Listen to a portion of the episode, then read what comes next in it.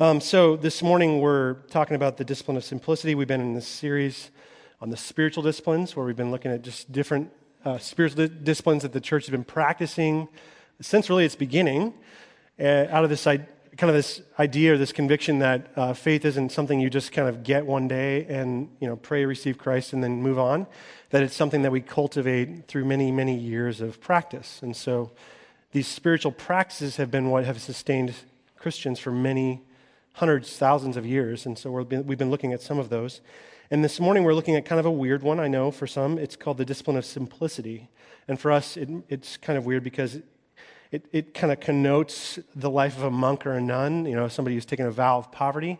And uh, I would just want to tell you at the front end, that's not what it's about. So I want to take a moment to, to pause and just pray over uh, what God's going to teach us, but uh, I want to invite you to kind of have an open heart to what God's going to say to us this morning as well. So let's pray. God, let's uh, we just pause to step into your presence this morning in the opening of your word. We thank you that your word is alive, that it's active and sharp, that it has the power to open our lives to new revelation, um, which both encourage us but also challenge us, God. So I pray that around our community this morning, both encouragement and challenge, wherever each of us has come in, God. Would you speak into our lives personally? And then would you also shape us collectively to be a people that go out from here, God, and um, are your presence of hope in both Lake City as well as the wider city of Seattle in which we live? Thanks for your word, God. We pray in Christ's name. Amen. So I have this theory, this just as a way of setting this up, I have this theory that everybody has a piece of furniture in their house that they're just dying to get rid of. Uh, usually it's in their basement, sometimes it's in your living room. Does anybody have one of these? Yeah. So I got this, I, I kind of got this theory, the beginnings of my theory started in college when I was leading Young Life in Tacoma with uh, Stadium High School. And uh, we played this game, Bigger, Better. How many of you played Bigger, Better? Yeah, some of you know what I'm talking about. So here's how Bigger, Better works. You, it's like a neighborhood scavenger hunt. Uh, each team starts with a toothpick or maybe a paperclip, uh, whatever, some small item that's worth nothing goes about two hours. Your, your job is to go around the neighborhood and then come back after two hours with the biggest, best item you can find. And, uh, and so you go, to a, you go door to door, just like you would imagine, and you knock on the door, and then you kind of tell the owner of the house, hey, I, I want to make a trade up for whatever you hold. Starts with the, with the toothpick, and then you hope that they're going to give you something bigger and better. Uh, and so a toothpick might turn into a, a can of soup or a box of mac and cheese. Then it escalates to like one of those candles you got in college. Remember those? or maybe like a, a, beautiful piece of jewelry or an old beach towel. Uh, maybe you're lucky and you get like a, a, the biggest Cadillac of baby strollers or a ping pong table or a lawnmower. There was this one time we played, again, group of high school kids. this one team returned with an acetylene torch. And, uh, which was only light, slightly less disturbing than I found out that they, they had exchanged it with an old porcelain toilet. So I'm like, that's when you know the game's out of control. When toilets and like, what's going on here? Is this like retired plumbers and retired welders are like giving these high school kids stuff? But anyway, what this game taught me, and what I, what I, this conviction and this theory has taught me is that we have, we live lives of excess. That we all have things in our lives that we're just dying to give away, and we have so much, and by the way, giving those things away, bigger and better, doesn't change a single aspect of our lives, doesn't deplete us in any way. Excess is like margin, it's more than we need. Uh, and, and it actually turns out to be, whether it's a high school student or somebody else, something somebody, somebody else exa- needs exactly or wants exactly. So anything more than enough is excess. And we have this uncanny ability to live with it, you know, to, to accumulate it, to keep it in our garages and our basements and we lack the ability to get rid of it. It's so hard when you've accumulated things, right? How many of you have garages with stuff you just, oh, I need to you know, get rid of it? Um, we've acquired stuff and it serves no purpose. We're all likely asking the question at some level how much is enough? Like, have I gotten enough? Or do I have too much? In fact, that question, John Rockefeller was once asked that question how much is enough? Do you remember what he answered? One of the richest men in history, just a little bit more just a little bit more. And I think it's interesting that though Rockefeller had exponentially more zeros in his bank account than you or I, add up all of our money, will ever have, uh, we have the same struggle as he did. He wanted more, you and I want more. Our desires just don't end easily. Uh, whether you have so much stuff that your lives, you're just waiting at the front door to give it away to some high school kid, or you have so many zeros in your bank account, you've lost count, you've lost control, you no longer know when to stop, right? Uh, and thus, the discipline of simplicity kind of enters into the life of the follower of Christ. Simplicity helps us face that question, how much is enough, and answer it, the excess of our culture, with the declaration that Christ is enough. he's not just enough, he's more than enough. He's enough for the moment we live in, he's enough for the next moment, he's enough for the struggle you're facing, he's enough for the struggle you don't know you're going to face. He's enough. And we need this discipline of simplicity to tell that truth to our lives because most of us don't believe it. We don't believe Christ is enough. That's why we end up with more than we need. That's why we ask that question how much? because we don't believe in the struggle we're in. We struggle with excess, we struggle with too much, we struggle with scarcity. We don't believe that He's going to take care of us, that we're deeply cared for, that God intends to bless our lives. The song we sang, we don't believe that God's good, He's never going to let us down. And so uh, we need the discipline of simplicity and we need the practice of it because it's perhaps it's the only thing that will sufficiently reorient our lives toward that, that truth that He, Christ, is enough. And then live lives free to receive His provision, but also then to give it away freely. Blessed to be a blessing, right? God has provided enough for our lives, and then He's given us enough then to give that enough away.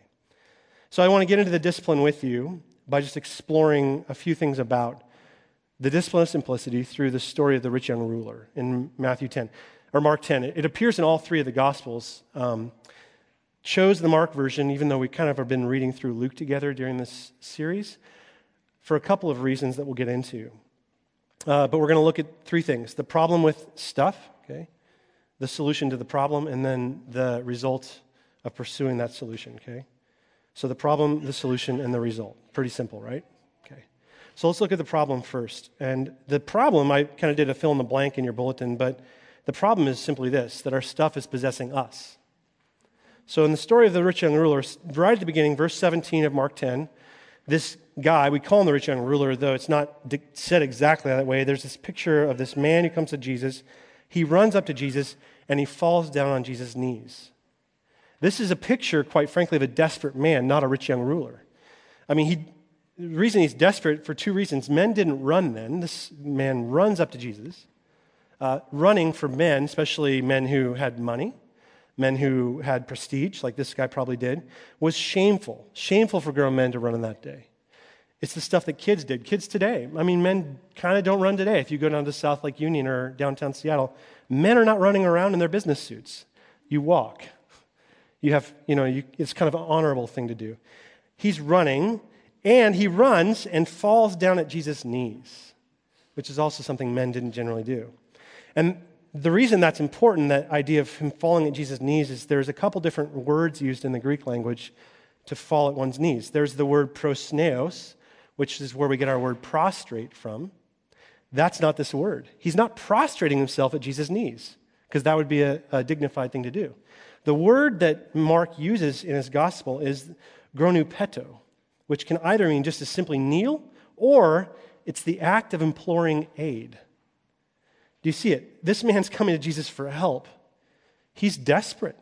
He's seeking out Jesus as a counselor. And, and you're kind of going, wait, counseling? I thought this guy was like a rich young ruler, proud.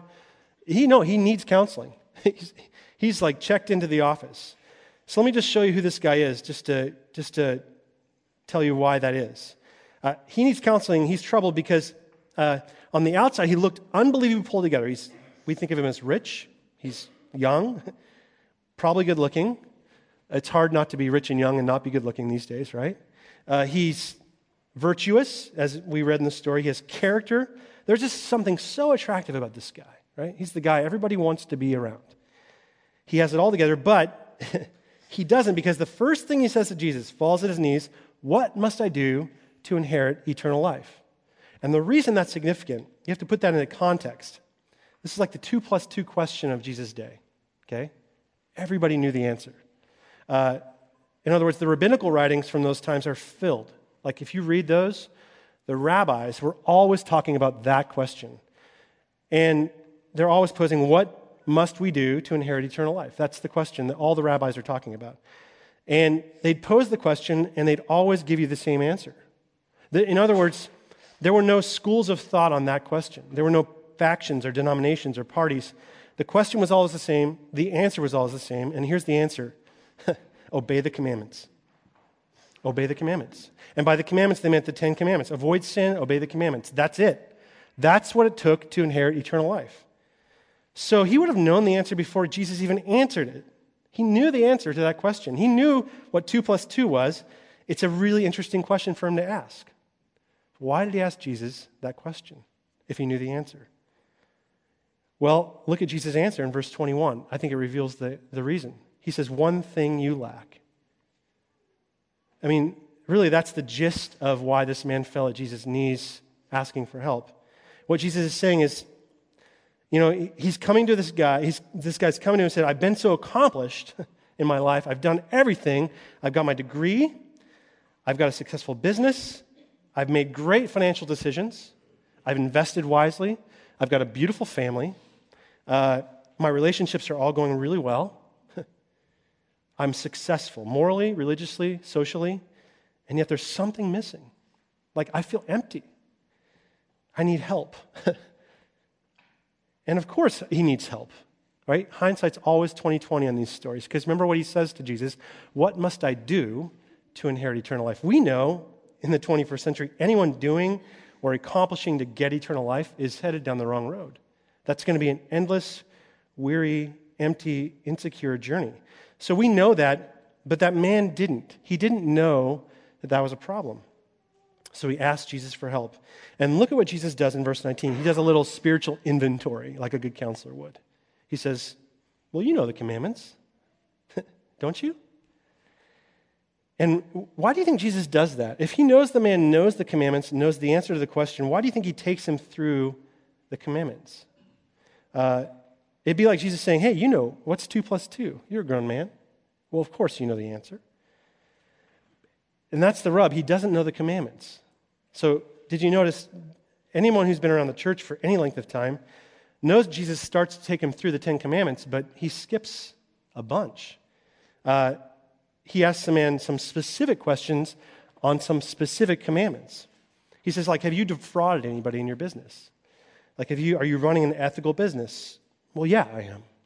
Have you lied? No, I haven't lied. Uh, have you stolen or robbed from any of your employees? No, I haven't done that. How's your marriage? Oh, it's great. Have you been faithful to your wife? Yes. Are you spending time with your kids? Yes. You know, are you nice to your neighbor? Yes. are you taking care of your parents in their old age? Yes. So he's, which is interesting because according to this man, he's held up every one of the commandments, except Jesus doesn't go through all the commandments. He's been a model Christian. Okay, we hold him up, put him on a poster, yet Jesus skips some in a sense, Jesus is, is doing what he's always doing. He's kind of leaving this man to ask deeper questions about his life. So he affirms this man. He says, Yeah, you, you've lived out a great life, but one thing you lack. You don't know the commandments because you lack something. In other words, he's pointing out this man's blind spot. You guys know what a blind spot is this aspect of his life that he's either completely ignorant of or he doesn't yet comprehend, yet it's, it's like right in front of his nose. So, like I said, Jesus left out some commandments. He, he left out, in particular, number one, two, four, and 10. Okay?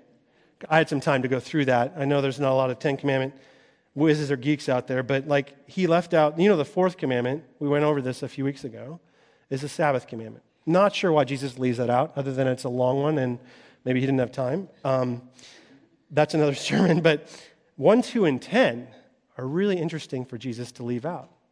Uh, the reason they're interesting is that Hebrew scholars will say 1, 2, and 10 are like bookends. They hold all the commandments together. And if you're not practicing these ones, stop. Stop even trying with the rest. Okay? So, 1 and 2 have no other gods. Don't make any idols. You guys know that, right? Uh, and then 10, don't covet your neighbor's stuff. You guys know those commandments? What Jesus is saying is you're not practicing those. One thing you're lacking, and they're powerfully interrelated. Okay, they're like bookends. So take number 10. We'll just unpack this for a moment. Thou shalt not covet. Okay? Do you know what coveting is? Do you have any ideas what coveting is? It's, uh, it's about stuff. We're talking about stuff this morning in simplicity. Uh, but the key is it's not about an outward pursuit of stuff. That's what we kind of think of as simplicity, right? Like getting rid of your stuff, your, your stuff in your garage, your stuff in your basement, right? Simplifying your life. Coveting is actually about inward striving, okay? It, coveting is like inner grasping. It's not stealing, that's the eighth commandment. coveting is inner grasping for more and more and more. It's that inner grasping for, well, your neighbor's stuff. It's that desire that possesses you for more. I have, in other words, this is coveting. I have to have this or these things, or my life won't add up. Like without that size of an income, without that size of a house, without that new iPhone or whatever it is, I'll just feel incomplete and empty. I have to have it. And you know this relates to the first and second commandments? That's the last one, coveting.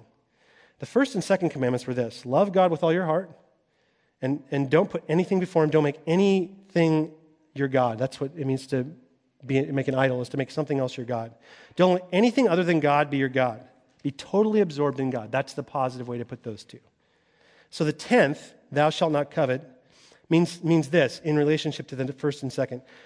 Love God enough to be content with God. Love God enough to be content with God. Have no other gods. Don't make your stuff, your neighbor's stuff, any stuff, your God. Don't make it an idol. Uh, don't make it the, your pursuit. It, it's the freedom from inner grasping. It's the freedom to then pursue God. The first commandment, love God, tenth commandment, result of that. Does this make sense to you? So if you if you love God enough that nothing else matters to me, to you, you'll be content. You'll be free. You'll be able to live a life of contentment, as Paul says in Philippians 4.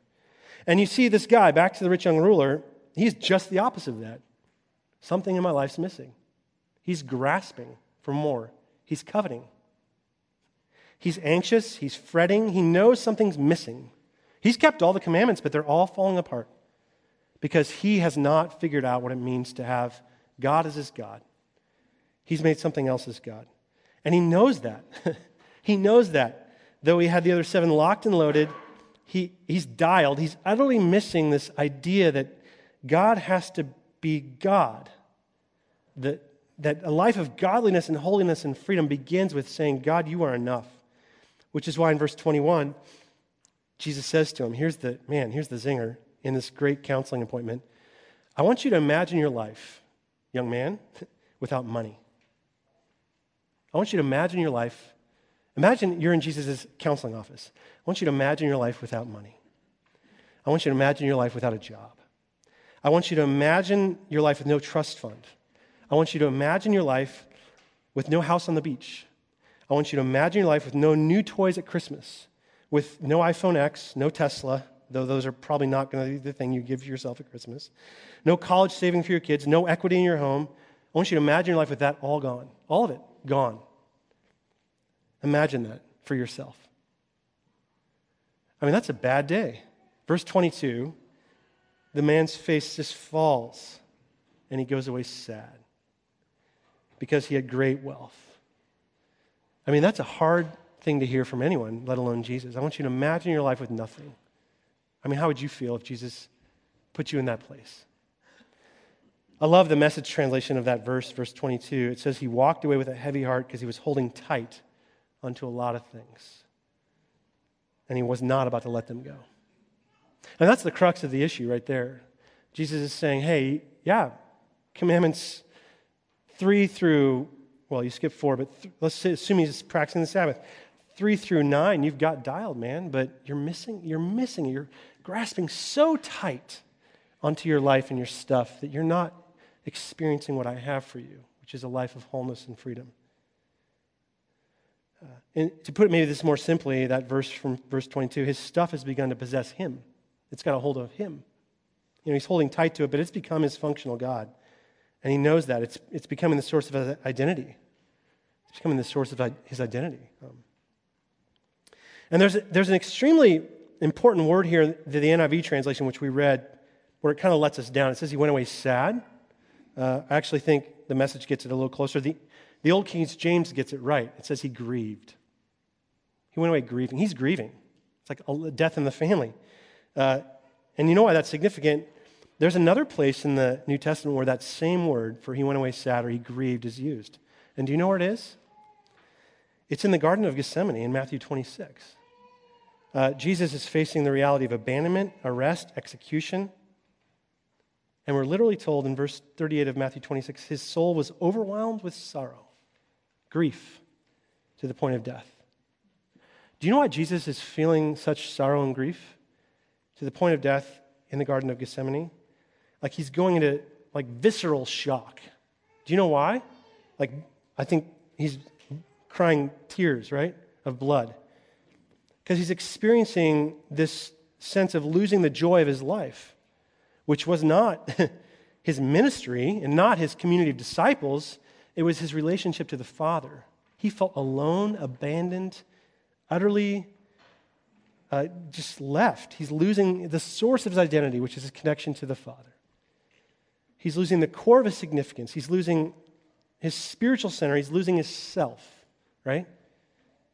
And Jesus says to this young man, I want you to divest yourself of all your stuff. And this man begins to grieve. You know why?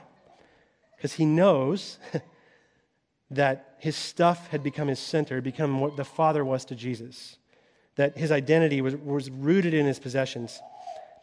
He, would, he knew he was going to begin to lose himself, all that he was, if he did that. And, and Jesus says, Hey, it's great if you have God as a boss. That's commandments kind of three through nine. It's great to have God as an example. Go ahead, do the Sermon on the Mount. God as an example. It's great to have God as your helper. I mean, I'm here as a counselor if you want to listen, but I want to be your Savior. I want to be your Lord. I want to be the only source of your identity. And, and if you don't come to Jesus as that, your life will fall apart. He says, if you want to be a Pharisee, go ahead. You can be like all the Pharisees out there.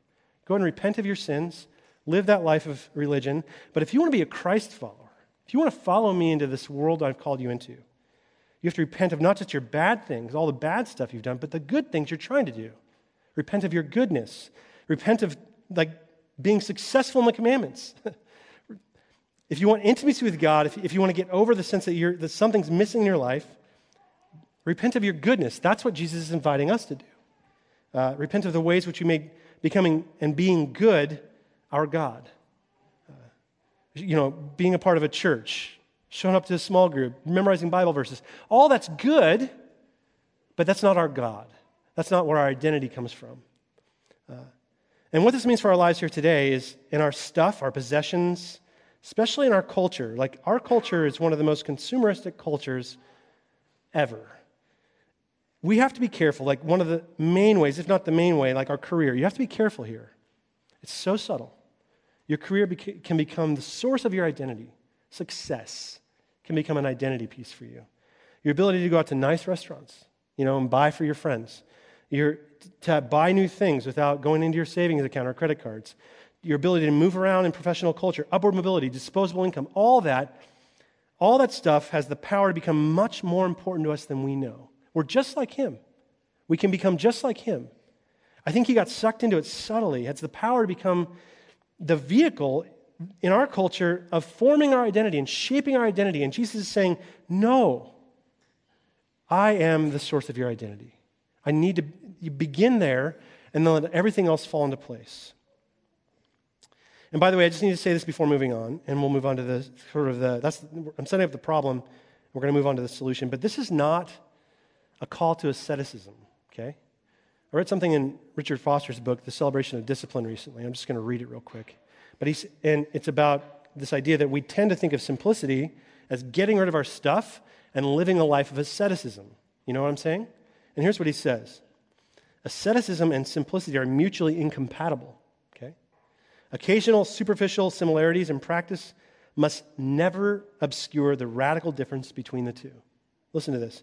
Asceticism renounces possessions. This is not what Jesus is saying to do. Simplicity sets possessions in their proper perspective. Okay? Asceticism finds no place in a land flowing with milk and honey. God's invited us into a land flowing with milk and honey. Things are good. God created good things.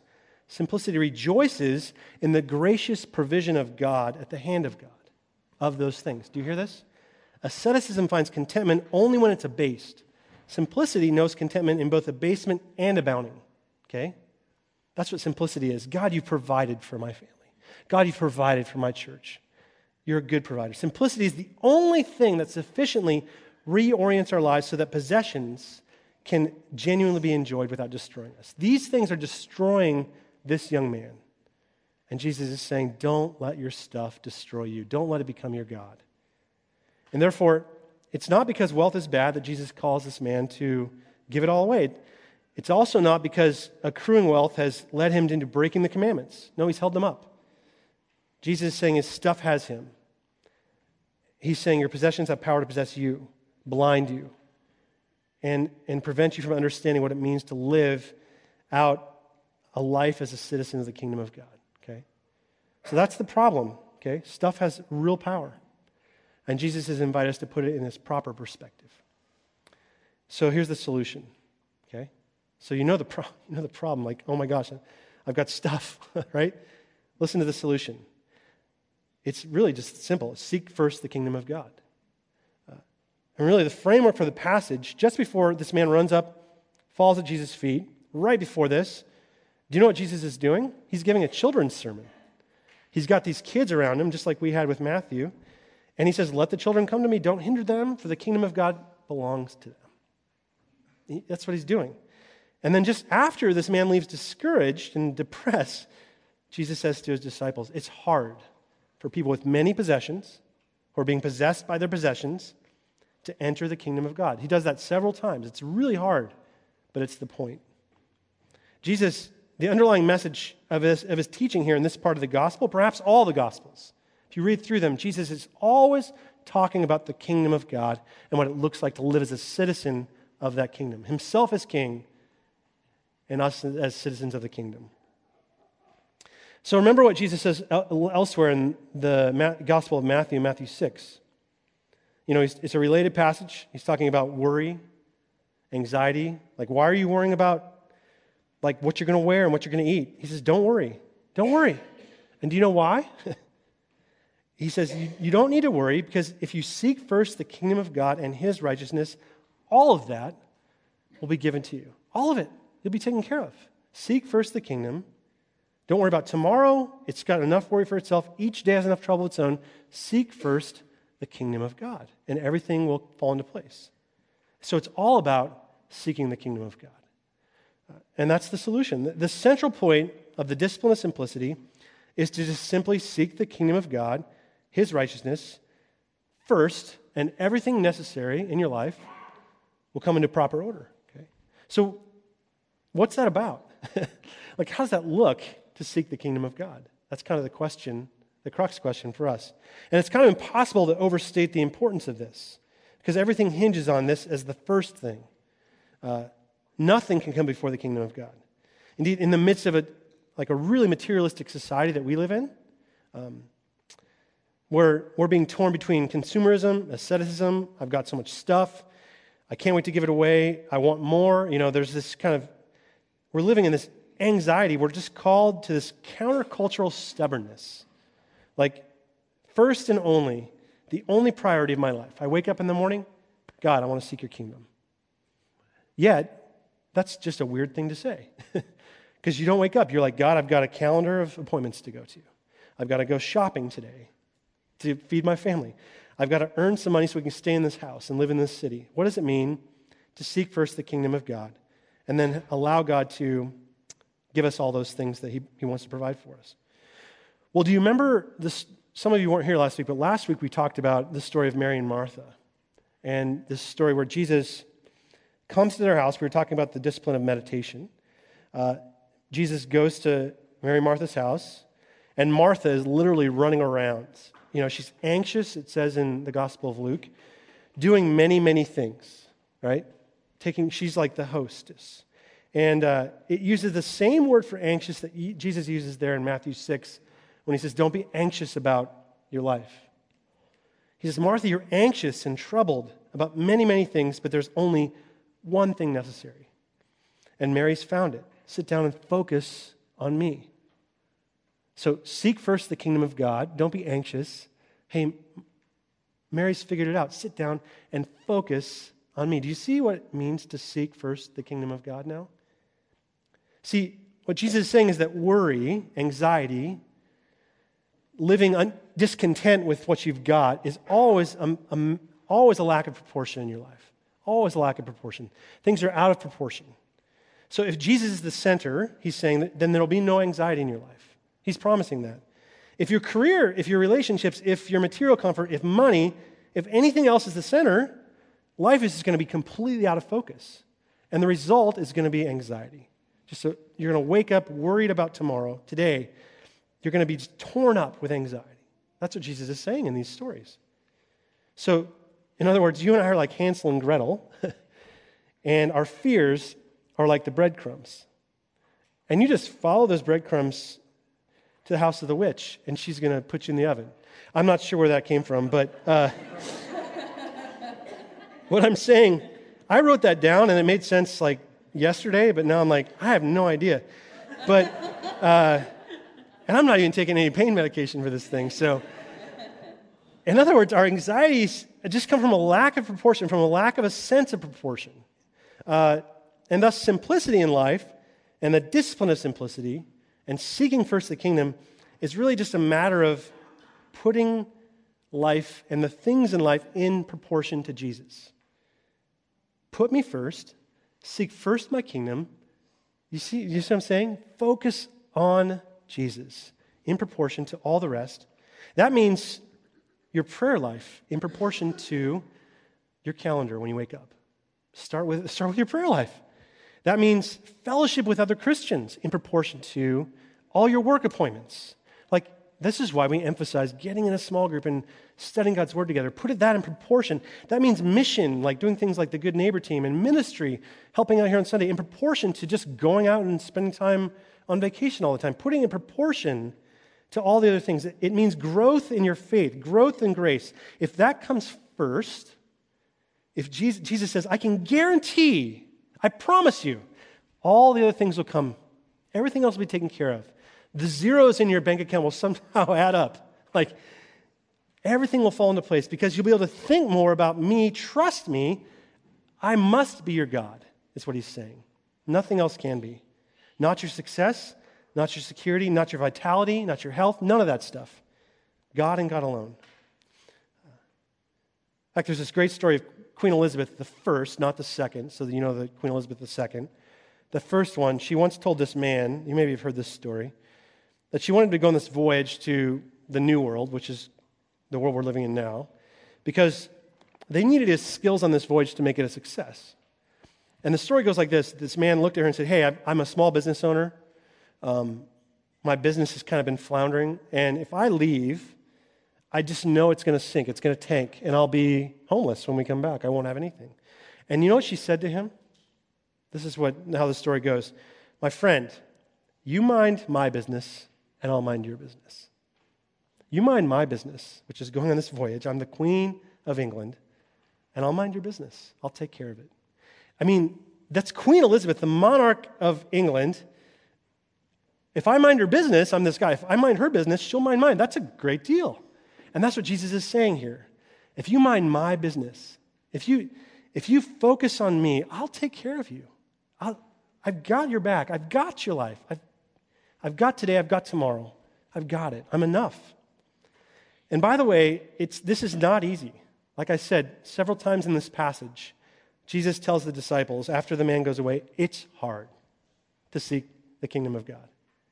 Like, yes, it is simply focusing on Jesus, but that's not easy. It's, in fact, it's easier for a camel, he says, to go through the eye of a needle than it is for a rich person with lots of possessions to get into the kingdom of God, to enter into it, to focus on Jesus. And I know there's been a lot of speculation in the church. I didn't grow up in the church, but I've heard that there have been lots of sermons about the camel in the eye of the needle. And that, like, what that all means, what that idiom means. But let me just say, Jesus is simply just trying to say it's hard. like, try and wrap your head around that picture. Impossible, in fact, he says. Uh, it's hard when your life is filled with anxiety, concerns, commitments, all those things weighing you down, to get very far in, on your journey toward God's kingdom and Christ's kingdom. It just, those things are not going to help. They're going to wait, they hold you back. Let me give you an illustration of that. The first time I climbed Mount Rainier, which was about, whoa, 20 years ago, now I'm feeling old, uh, I, I had watched some friends do this, and I was like, oh, I have to have one of those big REI backpacks. So I go to REI, I get the big one, you know, like the, the 75 liter or whatever, whatever the biggest one I could get was. And then I'm like, well, I have to have enough to fill that thing up. So I filled it up. And you know how much my pack was? The first time I climbed, by the way, we were successful. It's like 60 pounds. And like, that was an exhausting trip. Like, if you've ever carried a 60 pound anything anywhere, like my son is like over 60 pounds and I don't carry him because it's just too heavy, it's not going to be a good day. Compare that to the last time I climbed Mount Rainier, which was just a few years ago. Guess how heavy the pack was that I carried on that trip? 25 pounds. In fact, I never climb with anything heavier than 25 pounds now. And I haven't died, nearly, but that's cycling. Uh, and the difference was my level of trust. That's the big difference. It, there's a difference in weight, but I had to trust that the things on my pack would be enough to, to protect me from the cold, to get me to the top, trust my team, trust my training and preparation, all those things. Uh, in other words, a camel's chance of making it through the eye of a needle, there's just too much mass. It's too heavy, it's just too big. My chance of summoning Mount Rainier, oh gosh, so hard. God is saying, if you're not trusting me, if you're loaded down with anxieties, concerns, stuff, and if your stuff is possessing you because you can't let go of it, you don't trust. And you, you have to trust God. You have to trust God. I think what Jesus is saying to us and what he's saying to this man is it's one thing to believe in God, to do the commandments, it's another thing to trust God. They're very different. Do you, I mean, do you trust God? Jesus is saying, trust me. Don't just believe in me, trust me. Listen to what I'm saying, but obey me. Obey me enough to trust me in doing those things. Seek my kingdom first. There's some of you that are probably saying, like, I put my faith in Jesus. I've prayed to receive Christ, but I, I've never received him as Savior. I don't know what trust looks like. To let go of all that stuff you're talking about, I don't know what that looks like, Jack. Um, I've never put him at the very center of my life. Uh, I've never trusted him with my career. I've never trusted him with my marriage. I've never trusted him with all of my life for provision. My backpack feels kind of full right now of, of things. And frankly, the journey for you is, yeah, not very fun. You're just feeling weighed down. It's too much. Others you are saying, I'd love to trust, but I've never been able to believe in God. Like, that's a huge, wild leap. I wish I could believe. I've never been able to do it. It's just too big. And in both cases, the, the real problem with you and with me and many, many times is you're refusing to doubt yourself. Trust is about doubting, is re, you're refusing to doubt yourself. You think you're competent to run your own life. You think you're afraid to give your life to Christ. You're, you're, you don't think He's competent to do it, so you do it yourself. Uh, this is an, trusting in God is an act of absolute blind faith. Uh, there's no evidence for it. You, you, you just leap in. You have to, you have to, in a sense, doubt yourself. I, I, I know I can't run my own life. I have to believe in Jesus, believe into Jesus, trust Him. Uh, you know, that's what it means to trust Jesus. Come to Him, know that He's the Lord, he, that He can turn your life into anything. He, he could have turned stones into bread in the wilderness, and He refused to do it because He trusted God. He depended on God. He didn't take matters, matters into His own hand. He's inviting you to do the same. So, and He provides a way into that trust. Okay. So that's the the solution is focusing on the kingdom of God, focusing on Jesus enough. And here's the result, and I'll, I will not take long on this point. Uh, you'll have an encounter with the real Jesus. So the problem is our stuff possesses us. Solution seek first, put Jesus in focus, and here's the, here's the result you'll have an encounter with the real Jesus. So the sad thing with this story is that the rich young ruler goes away really sad, depressed, grieving, which is the only time in all the Gospels that anyone who's invited into discipleship leaves sad. He's the only one. He's the only example of somebody in the Gospels that Jesus calls into discipleship and refuses. Uh, and why is that? I mean, the message translation, like I read earlier, seems to articulate it pretty well. He was holding tight onto a lot of things. Do you know, do you know what a real practical encounter with the real Jesus looks like? It looks like this. If you read all the other stories of people who encounter Jesus, are invited into discipleship, who are transformed, it looks like letting go of their lives. Uh, as Dustin often does with some guys we hang out with, palms up. That's the difference. I mean, this guy is holding on to his life, holding on to his stuff, and Jesus is saying, if you want to have a real encounter with me, hands open, palms up. Take your hand off your life. So, to that end, by way of response, I want to invite our worship leaders up. Here's what I want to do with you. This is a, I want to invite us into a practice of simplicity together in community, okay? And we're going to do this, this little thing uh, that I often do when I'm kind of feeling anxious. Um, and it really is just a practice of simplicity. It's not really about your stuff. It's not about like simplifying your life and getting rid of the stuff in your garage and hoping that that high school youth group comes by your house and takes the couch. It's not that. It's about this inward grasping and being free from anxiety and free from fear, okay? And so this, this discipline looks like this. I just want to invite us, I call it palms up, palms down. I want to invite you just to, I know for visitors this is kind of weird, but I'm going to invite you to do it anyway. Go ahead and close your eyes uh, and just place your palms up, maybe in your lap. And this is just a symbolic indication of your desire to turn over your concerns, your cares, your anxieties to God, okay? So, with your hands resting in your palms right there, I just want you to start thinking about the things that maybe are bringing you, are, are making you afraid, anxious. Could be uh, career, could be health, could be not having enough money to pay the bills this month. Could be frustration over not feeling like you have enough time, like you're being torn in so many different directions. Could be things outside your control, things happening in our world.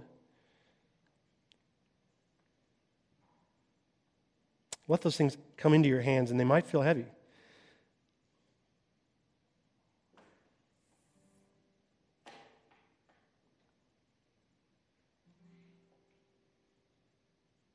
Let me pray for us in this moment. Keep your hands up. Lord, we give you the anxieties we have that are in our lives, in our hands, symbolically in our hands, anxieties over our jobs, anxieties over not having enough to take care of ourselves, our families. God, we release our fear of security. We release our frustrations around not having enough time. God, we release it to you.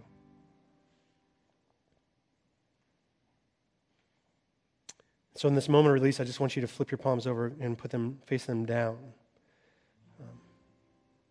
And maybe even have them above your, your legs so they're kind of hovering there. And you may feel a sense of release as you do that.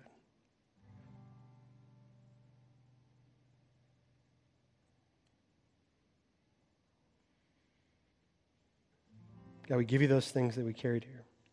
We release them to you. We want to seek Jesus first and only.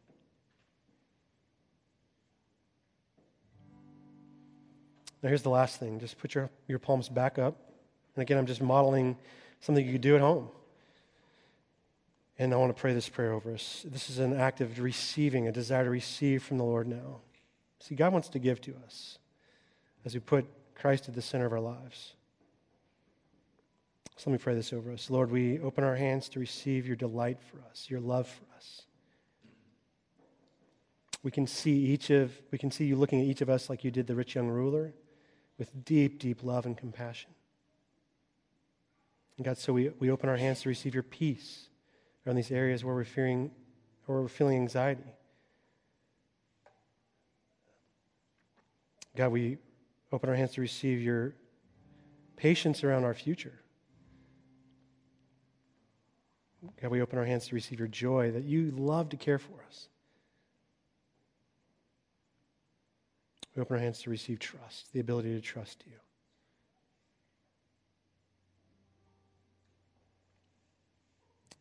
And now with our hands up, just silently commune with the Lord as we enter into a time of response and worship.